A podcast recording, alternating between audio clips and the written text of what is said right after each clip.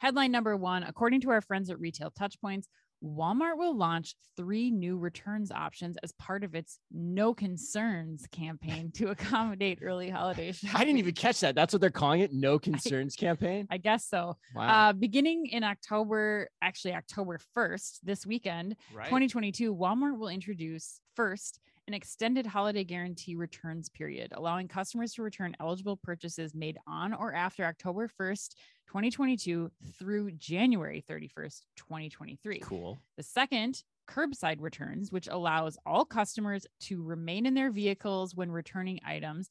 And three, return pickup at home for Walmart Plus members Ooh. who will be able to schedule the pickup of eligible returns items in their app and then hand off returns without a box or label to delivery drivers for the retailer to process. It should also be noted that Walmart curbside returns and return pickup from home will launch in select stores during the first week of October and then will continue to expand to additional stores throughout the season. Chris, Yes. are you going to sign up for Walmart Plus and have just leave stuff on your doorstep? Oh wow, that that's a good question. Um, well, I I think first of all, of all those things you said, the the the return the, the return window totally makes sense.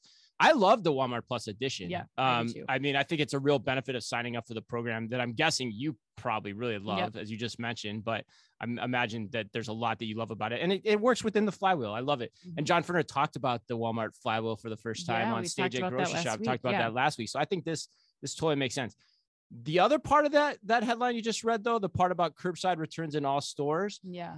I'm a little hesitant to go all in on that one. So in principle, I love the idea, Yeah. and we've long talked about wanting a retailer to do this. Mhm.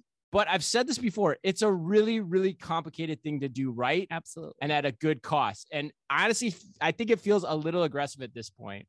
Um, and it is, and when I say that because this isn't something that I would be be debuting across all stores during the holidays. If you're going to do it, you should have it running in all stores from January to October Yeah. which is probably why, if you listen to how you read that headline, it's probably why Walmart's hedging a little bit and saying it's going to roll out in some stores in October and then roll Yeah. out to more stores throughout the year. That's their hedge to say, if all hell breaks loose with this, we're going to pull back. Because I have so many questions, Dan. Like, how will you know how many returns are coming to your stores? Where will people park? How can mm-hmm. what what all are people going to bring back? Like, are they going to bring back mattresses from the marketplace? Like, and you're going to have people going through the crazy busyness of a Walmart parking lot. It just seems like that's a lot of hell and customer frustration that Walmart's in for here without really knowing this. So I applaud the idea, but I feel like it's an overreach at the end of the day. And people are doing that in general on curbside pickup, which I thought was an important point you noted too about the theme of the show. Mhm. Yes, it's here. Yes, it's important coming out of the pandemic, but let's not rush into it and then have all this bad stuff happen where we start pulling back from innovation too, Yeah. which tends to happen. Yeah, I mean, it's not clear. I wasn't able to see exactly how this happens. My guess No. is since the Walmart Plus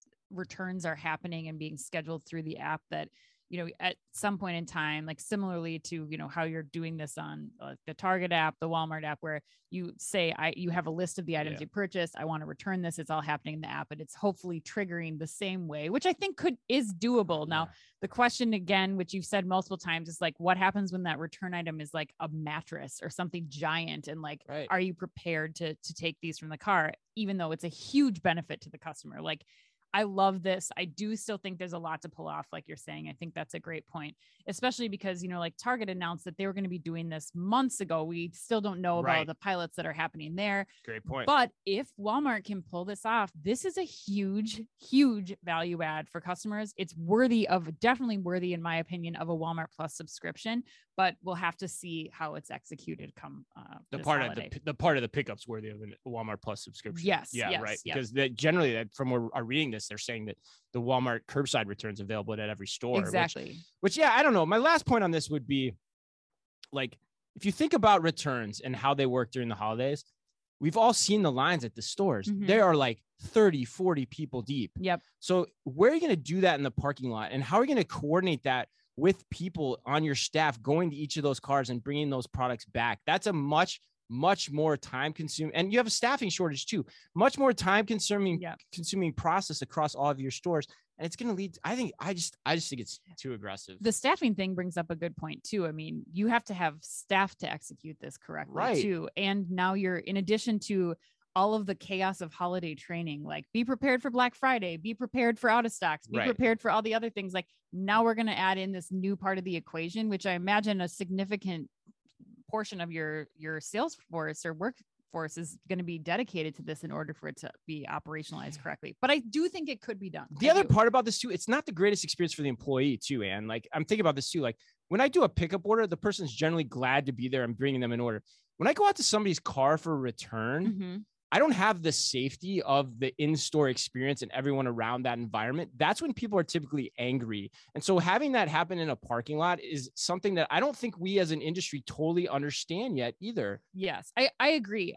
I do think though, if they can do this in the app, this the way that we're doing this with Amazon right now, and it's as simple as here's my package, here's the return code. Like you're doing this at UPS for Amazon or Whole Foods Yeah. for Amazon. Like this can be done if it's executed correctly. So we'll but there's a lot of ifs in that. There's- and then you got to shape the demand and the demand has, you don't know when the demand's coming relative to pickup. So there's just so many questions I have about this.